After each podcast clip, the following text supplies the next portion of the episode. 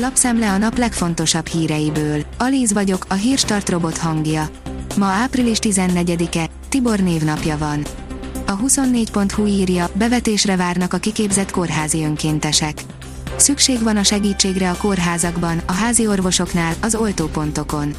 Az orvosi kamara egyik megyei szervezete két turnusban képzett önkénteseket, de a kórházak nem merik fogadni őket. Központi iránymutatásra várnak. A magyar mezőgazdaság oldalon olvasható, hogy Málta fizet a turistáknak. Azok a külföldi turisták, akik legalább három napot töltenek Máltán, 200 eurós visszatérítést is kaphatnak. A cél, életet lehelni a haldokló turizmusba. A vg.hu írja, a kormány előtt a nyitás menetrendje. Folyamatos egyeztetés zajlik a kormány és a szakmai szervezetek között a következő hónapok ütemezéséről. Az ATV teszi fel a kérdést, pedagógus ellenességet hozott a járvány. Balatoni József, Jocó bácsi szerint az internetes híroldalak cikkeinél megjelenő kommentekből az látszik, hogy egyfajta pedagógus ellenesség van, tanárként ő is egyfajta ellenségképnek érzi magát. Az M4 szerint Lázár János, Orbán Viktor örök.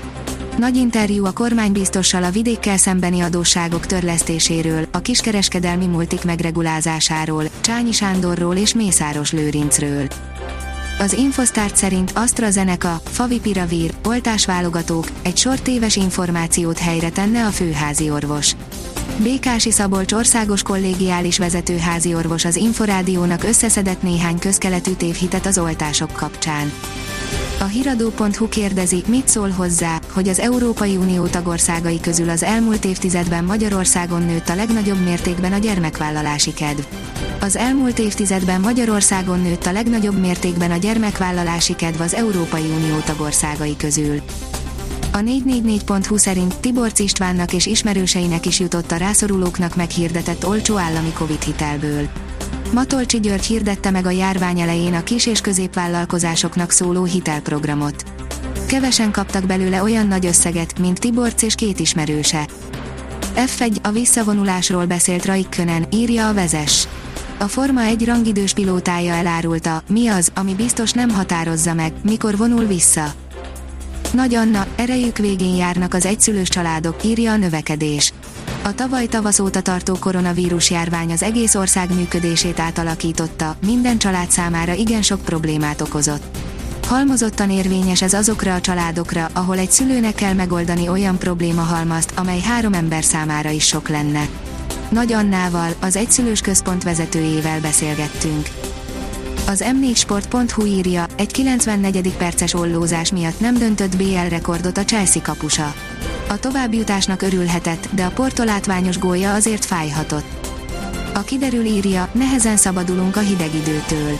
Ciklonnak köszönhetjük a télies fordulatot, mely a következő napokban is alaposan felforgatja az időjárást.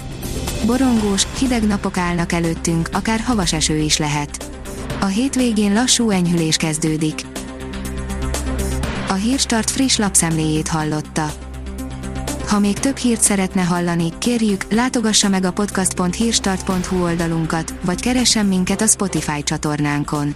Az elhangzott hírek teljes terjedelemben elérhetőek weboldalunkon is.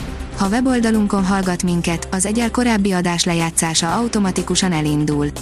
Beállíthatja, hogy az összes korábbi adás, vagy csak az aktuális tematika hírei következzenek. Köszönjük, hogy minket hallgatott!